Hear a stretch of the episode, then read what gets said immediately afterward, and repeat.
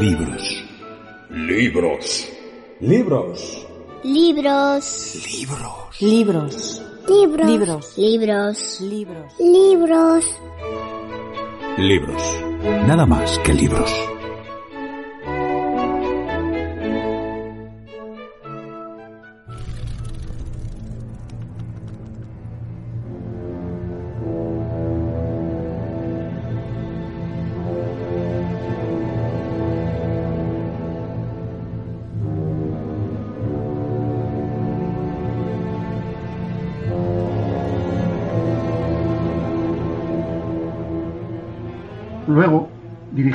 Postrer mirada sobre aquel apuesto joven que tendría lo más 25 años y a quien dejaba anegado en su sangre, privado de sentido y quizá muerto, suspiró pensando en el extraño destino que obliga a los hombres a destruirse unos a otros por los intereses de personas que les son extrañas en absoluto y que algunas veces ni siquiera saben que existen.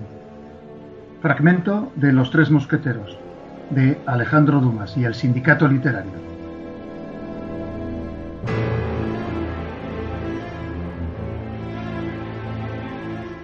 Alejandro Dumas nació el 24 de julio de 1802 en Villers-Cotterêts, Francia, hijo de un general a las órdenes de Napoleón Bonaparte.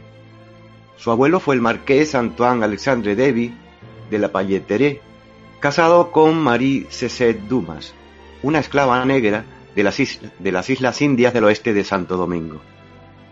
A temprana edad quedó huérfano y a merced de una exigua pensión que le correspondía a su madre viuda, no pudiendo recibir más educación que la escasa y precisa a sus rentas.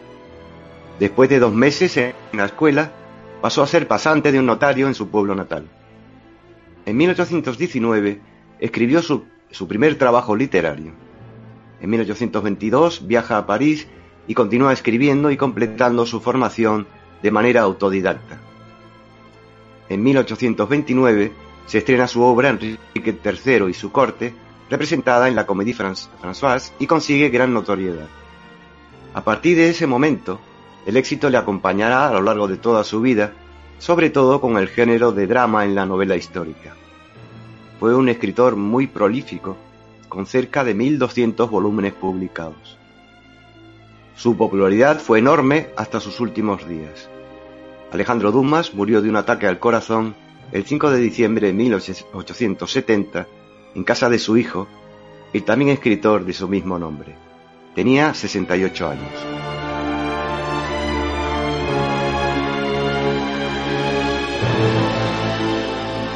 En la historia de la literatura encontramos autores que para que les llegara la inspiración tenían que escribir enfundados en una determinada prenda.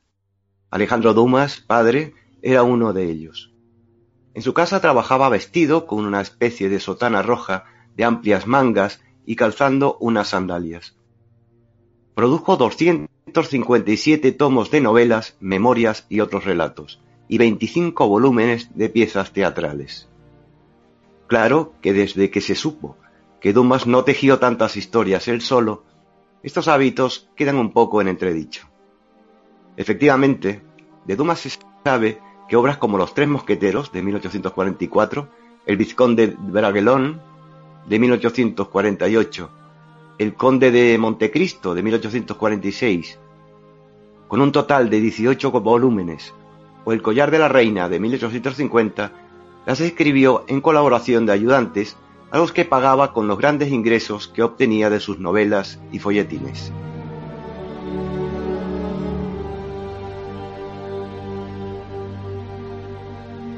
Después de que lograse la fama, llegó a escribir, hasta 40 libros al año, para lo cual se rodeó de una nube de 73 escritores o negros literarios a sueldo, lo que le acarreó muchos beneficios económicos. Llegó a cobrar 200.000 francos, una cifra enorme en esa época, al año por publicar esta clase de obras en los mejores periódicos parisinos y también los pocos disgustos y críticas. Se ha llegado a saber que él se limitaba a suministrar la documentación, a esbozar el plan general de la trama y a escribir los pasajes de capa y espada, dejando para sus ayudantes el resto de la obra. Alejandro Dumas y compañía, como le apodaban sus celosos rivales de París, plagió todo lo que quiso y pudo y contó entre su numerosa playa de, de colaboradores con autores de reconocido prestigio en su época. Uno de esos 60, 73 negros fue Auguste Maquet, que alquiló su pluma para explotar su popularidad. Con Dumas tuvo célebres disputas por el suministro de temas y participó al menos en la redacción de Los Tres Mosqueteros, El Caballero de la Casa Roja y El Conde de Montecristo.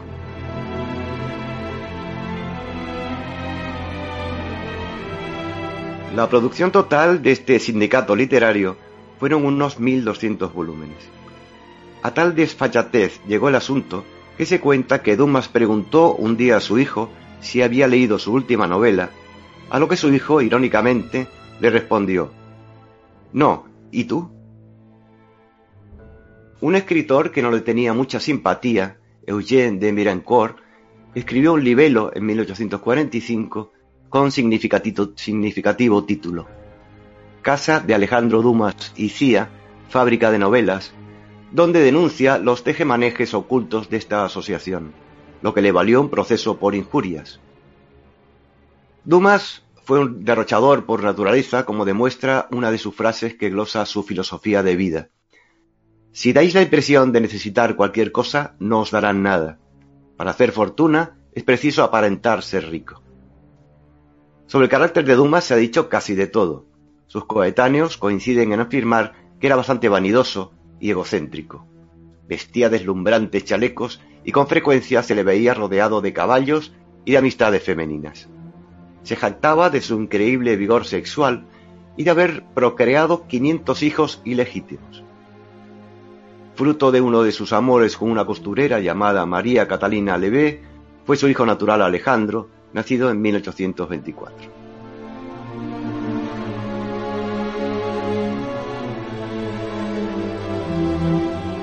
Alejandro Dumas padre fue simpatizante de la masonería, ganó mucho dinero y gastó a manos llenas. Los hermanos Julio y Edmundo Goncourt, predecesores del naturalismo, hacen en el año 1865 una descripción de Dumas que no tiene desperdicio. Dicen así, una especie de gigante con los cabellos de un negro fuerte espolvoreados de sal, pequeños ojos de hipopótamo claros, astutos y que velan en una cara enorme. No habla más que de hechos, hechos curiosos, hechos paradójicos, hechos epatantes, que extrae con una voz roma de su inmensa memoria. Y siempre, siempre, siempre habla de él, pero con una vanidad de niño grande que nada, que nada tiene de fatigoso. Y añaden, añaden por último que no bebe vino, no toma café, no fuma, es el sobrio atleta del folletón y de las cuartillas.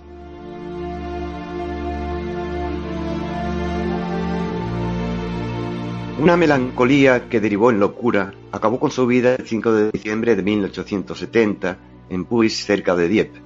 Tanto dilapidó que en sus últimos días tuvo que ser auxiliado peculiarmente por su hijo, en cuya casa vivió. Se cuenta que ya moribundo, le preguntó a su hijo si quedaría algo de su obra, y éste le juró que sí. Dumas dijo entonces, cerrando los ojos, comienzo a creer en los juramentos. Una de las anécdotas que se le atribuyen en este periodo enfermizo es cuando fue observado por un médico, quien tras, un, tras el respectivo examen le comentó, yo he prometido decirle a usted toda la verdad. Está usted muy mal. ¿Tiene deseos de ver a, un, a alguna otra persona? Sí, a otro médico, fue su lacónica respuesta. Cuando se conoce su biografía, uno de los enigmas que podemos plantearnos es cómo este hombre está considerado uno de los grandes escritores de la literatura francesa. Más bien fue un genial director de orquesta que en lugar de músicos tuvo escritores a su servicio, eso sí, resguardados en la sombra.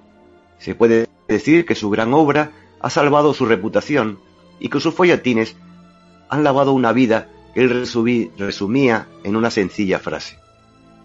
El hombre nace sin dientes, sin pelo y sin ilusiones, y muere igual, sin pelo, sin dientes y sin ilusiones.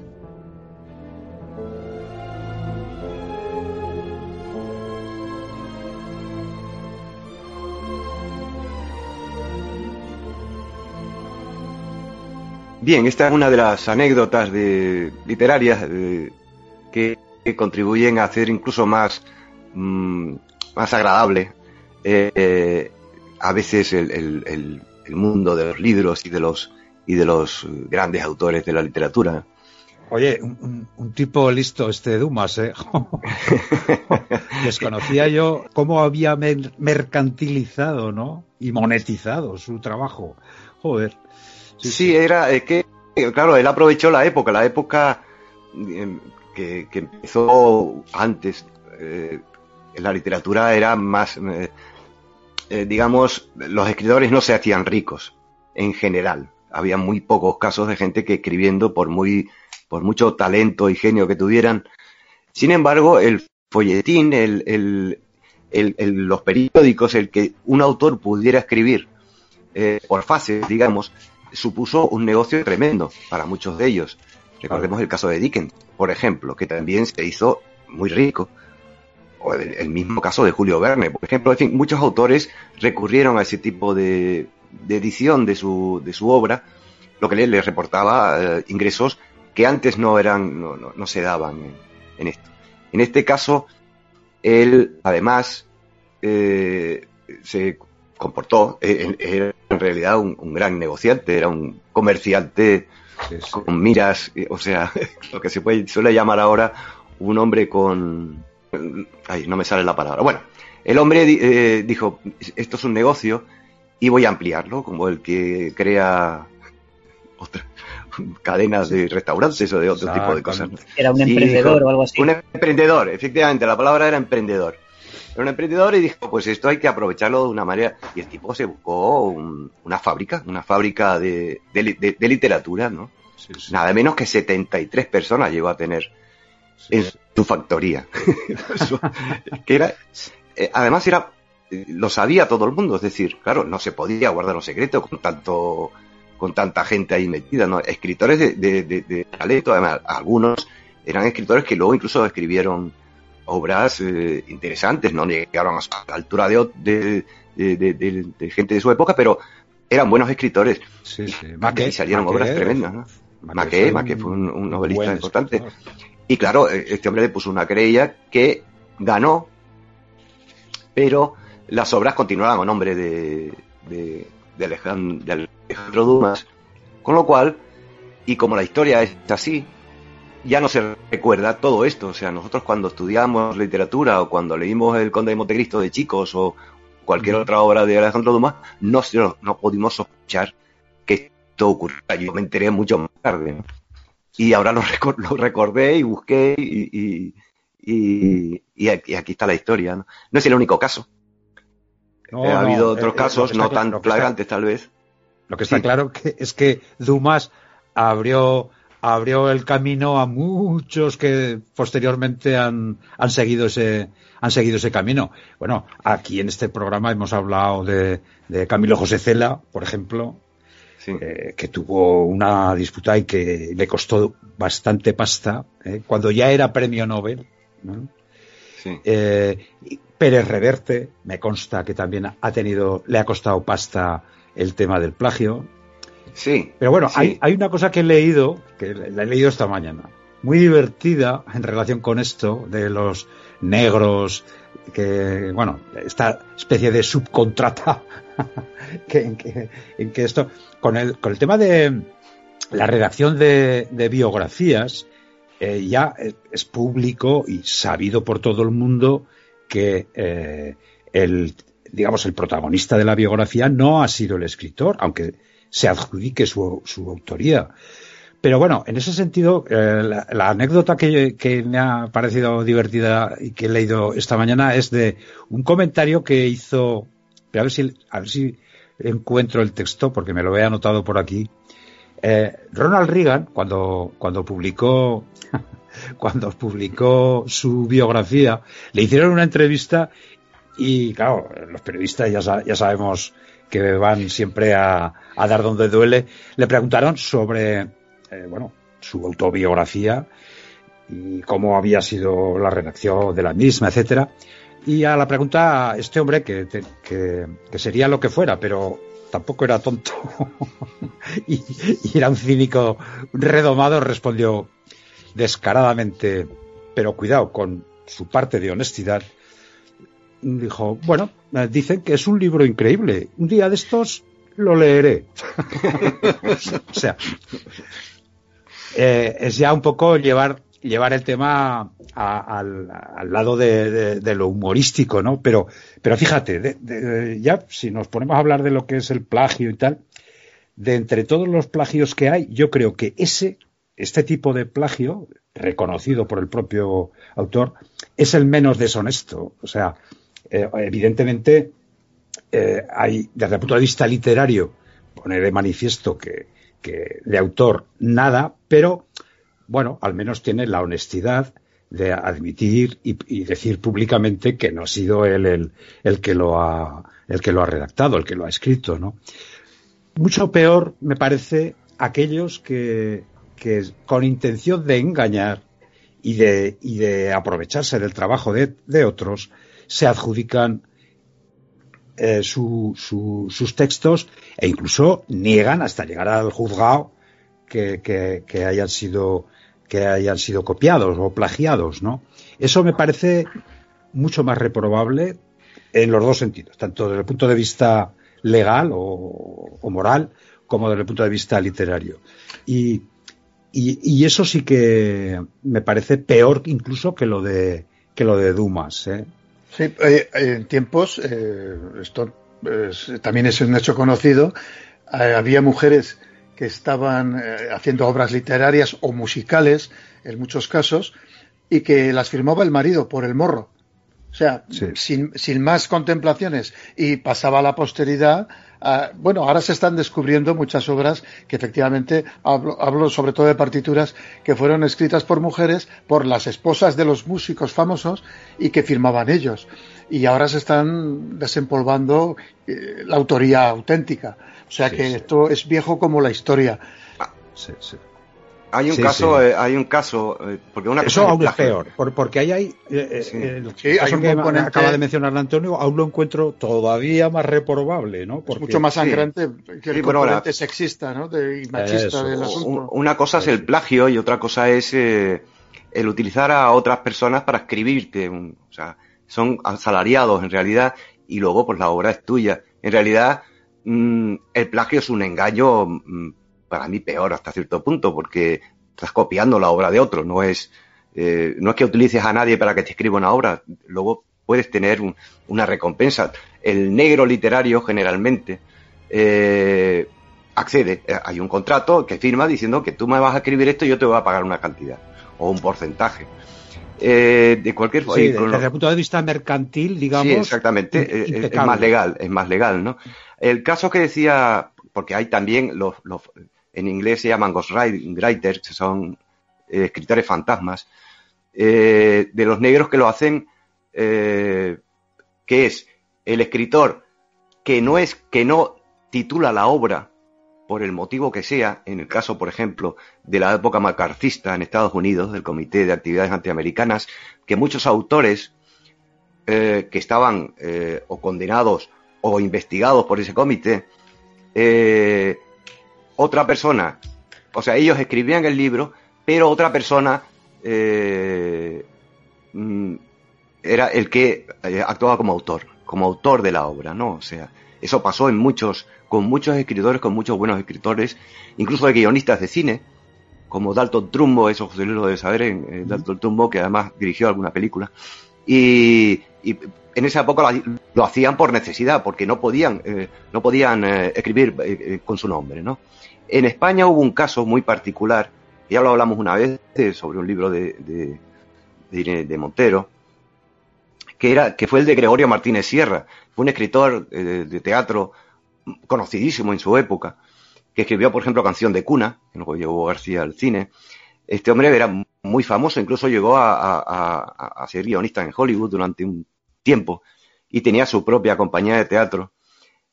Este hombre, eh, su mujer, que era María de la O. Lejárraga, que era diputada y una de las primeras feministas eh, en la política española, eh, estamos hablando de los años 30, eh, le escribió prácticamente toda su obra. Era la mujer de, de este hombre. Esto además ya, ya completamente documentado, o sea, está claro que es así. Sin embargo, las obras de este hombre todavía, todavía se estudian como si fuera él el autor. Y la película de García, por ejemplo, él consta como autor de, esta, de esa obra, o sea, basado en la obra de, de Martínez eh, Sierra, cuando que ya se sabe, positivamente desde hace mucho tiempo, que la autora real de las obras de, de este hombre fue su mujer, María de Járraga, ¿no? Sí, sí, sí. Hay otras.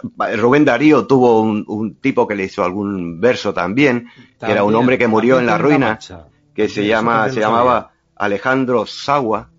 Ujú. que fue el modelo que le sirvió a Valle Inclán para su, su Max Estrella de Luces de Bohemia, un bohemio empedernido.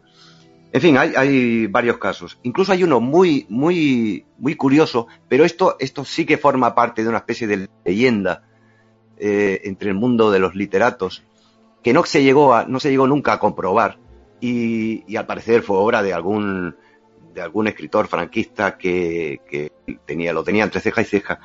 A Max Aux, Max Aux, el, escritor español estuvo exilado, incluso estuvo prisionero en campos de concentración en Alemania. Este hombre escribió una obra tremenda, muy, muy extensa.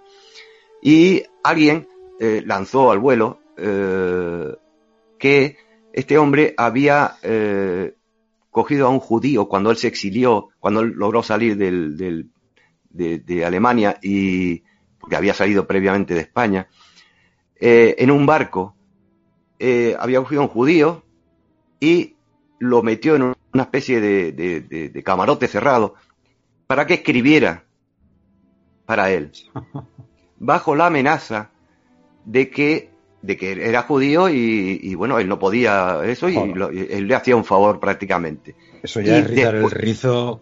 Pues se dijo en su momento y tuvo, tuvo eh, en fin, su, su, su prevalencia en, en mucho, en- durante algún tiempo, que encima, cuando terminó la guerra, la Segunda Guerra Mundial, eh, el hombre lo continuó eh, encerrado, teniéndolo encerrado, diciéndolo que se había perdido la guerra y que los nazis se mandaban en el mundo. O sea, ya- ya- esto era ya la locura to- total, ¿no? o sea, Joder. sí, Oye, pero, sí. pero Y lo tuvo eso- durante años escribiendo para él, engañándolo, diciéndole que, que- que los nazis habían ganado la guerra y que, y que Oye, pero- él no podía salir de ahí. Néstor, pero y, y- y esta, esta información que estás diciendo está contrastada. No, no, no. Esto, esto es fue un bulo. ¿eh? Esto fue un bulo que se difundió en Por su eso, momento, porque- en los primeros años del franquismo. Porque que se supone- es un hombre con prestigio, ¿eh? Sí, hombre, por supuesto, y un gran, un grandísimo escritor, ¿no? Muy olvidado, por cierto, pero un grandísimo escritor. Esto fue un bulo que surgió en España eh, y posiblemente fuera un bulo de, de una caterva de escritores, eh, de literatos del franquismo que no podían ver a este tipo, ¿no? Y, y que además, ya te digo, era un gran escritor que- cuyas obras estuvieron prohibidas muchos años en España, ¿no? Y la, se lanzó este bulo. Al final aquello se recompuso y, y- y- de, de eso no se volvió a hablar nunca más. Pero durante algún tiempo a este hombre se le acusó de eso. En fin, es otra de las anécdotas de... A, a de mí me este tema. vienen, me vienen dos películas a la mente. ¿eh? Cuando hablamos de alguien que trabaja para otra persona y el otro se, se enriquece a costa del otro. Una es una película de Tim Burton que se llama Big Ace. Está basada en, en la vida de Margaret King, que es una pintora. Os acordaréis que pintaba unos cuadros muy Sí. característicos con los ojos bien grandes. Sí, sí. Y era el marido el que se adjudicaba el Sí. éxito de ella. Película de Tim Burton. Y luego me ha venido una película de Mir Kusturica llamada Underground. En ella, unos partisanos, unos guerreros en la Segunda Guerra Mundial están en los subsuelos, en unas alcantarillas encerrados, y uno sí que consigue salir, y los de abajo construyen armas para los rebeldes, para contra los nazis. Y el que está arriba, cuando acaba la guerra, sigue engañándoles para que sigan construyendo armas para él y, y lucrándose. Es una película fantástica que yo recomiendo. Ah, esa no la conozco. La Y de- además, luego, esos héroes de guerra van a rodar una película con nazis de pega, etcétera, ¿vale? Con actores que van a hacer a los que están abajo. Pero los que están abajo logran subir arriba y se mezcla. Bueno, ya no digo más. Lo dejo en todo en el aire. Bueno, yo, abundando en el tema de los plagios, en este caso eh, eh, la dramaturgia, el teatro, hay un, un, tema, yo creo que muy poco conocido, y, pero sin embargo que está contrastado eh, de forma seria y rigurosa, y es, no sé si recordáis, un autor, o supuesto autor de teatro, que se que fue muy popular en, hablo de los años 60, incluso 70, que se llamaba Alfonso Paso. Hombre. Que se hizo muy popular en televisión española. Sí, ya lo creo. Bueno, Alfonso Paso era yerno, era yerno, es decir, se casó con una de las hijas de Enrique Jardiel Poncela. Eh, yo conozco bien esto porque, vamos, conozco bien. Sé que estoy informado de esto porque, bueno, Jardiel Poncela tiene ascendencia de mi pueblo, ¿no? De Quinto. Y es algo que, bueno, la figura de Jardiel siempre me ha, me ha atraído, porque me parece un tipo, es una rara avis, pero un tipo muy inteligente y muy interesante. Y que desde luego hizo un teatro eh, que rompió esquemas en su, en su época, ¿no? Bueno, pues eh, se ha demostrado que la casi totalidad de las obras que llevó a escena en, en aquellas comedias o estudios uno tal que hacía Alfonso Paso en televisión eran eh, libretos que había dejado eh, cuando murió sin, sin publicar eh, Enrique Jardiel Poncela. Esa es un, ese es otro de los casos que podríamos llamarlo plagio familiar. Sí, sí. sí. El, tío, el, tío se muere, o sea, mi suegro se, se, ha muerto, pues yo ahora trinco aquí todo el paquete y, y, a, y, y, a, firmar libretos por un tubo. Y este hombre se hizo, desde luego, muy popular, yo lo recuerdo. Hombre, que... Alfonso Paso, yo lo creo. No había teatro que no, que no tuviera obras de Alfonso Paso. El pues, hombre del puro. La, da, la, da, la, sensación de que de esto de, de, tener un libro, de haber escrito algo, eh, pues te da mucho prestigio, ¿no? Y la gente está loca por, por figurar como autor de algo, porque en, en obras de, de, literatura no menor, sino ínfima, por, por ejemplo, me estoy acordando del caso famoso de aquella presentadora de televisión Ana Rosa Quintana, que montaron un escándalo de, de mil pares narices por un librillo de nada. Sí, porque sí. no sé si era incluso su biografía, que mira tú a quién le puede importar, ¿no? Pues, pues, sí, pues a pesar de todo, y esa también llegó a los tribunales. Sí, sí, sí, sí, ya lo creo que sí, Ana Rosa Quintana, efectivamente. Luego está eh, ya el, el, el, rizo del rizo, que es cuando el propio negro plagia. que también ha habido casos por, lo, por cosas que he leído. O sea, claro, cuando, se, cuando le llega la denuncia al, al autor el que ha firmado, entonces se organiza el, el zipizape, claro. Sí. Hay una anécdota de, de, Alejandro Dumas también que habla de que, bueno, Alejandro Dumas era, era, era, era negro, o sea, era, era sí. de raza negra, o mulata, mulata oscura, de alguna manera. Y entonces a los negros de, a los escritores que le hacían el trabajo, los llamaban los negros del negro. los negros del sí. negro. Oye, la figura y... de, del padre de Alejandro Dumas, sí. eh, la verdad es que es curiosa, ¿eh? porque he estado también releyendo estos días al respecto, y bueno, fue el primer general negro del ejército francés, porque este sí que era negro absoluto. Sí, sí, efectivamente, sí, sí. sí. Y bueno, y, y, adquirió mucha notoriedad. Le hicieron una, una, estatua que estaba por ahí en París, en el centro de París, que luego fue derribada por los nazis cuando cuando tomaron la ciudad. En fin, un personaje digno de mención y que debió influir bastante en, en los personajes de, de, su hijo, según, según dicen sí. los críticos. Sí, esto de los negros hay, hay, hay más historias, lo que pasa es que son, habría que ir buscando, ¿no?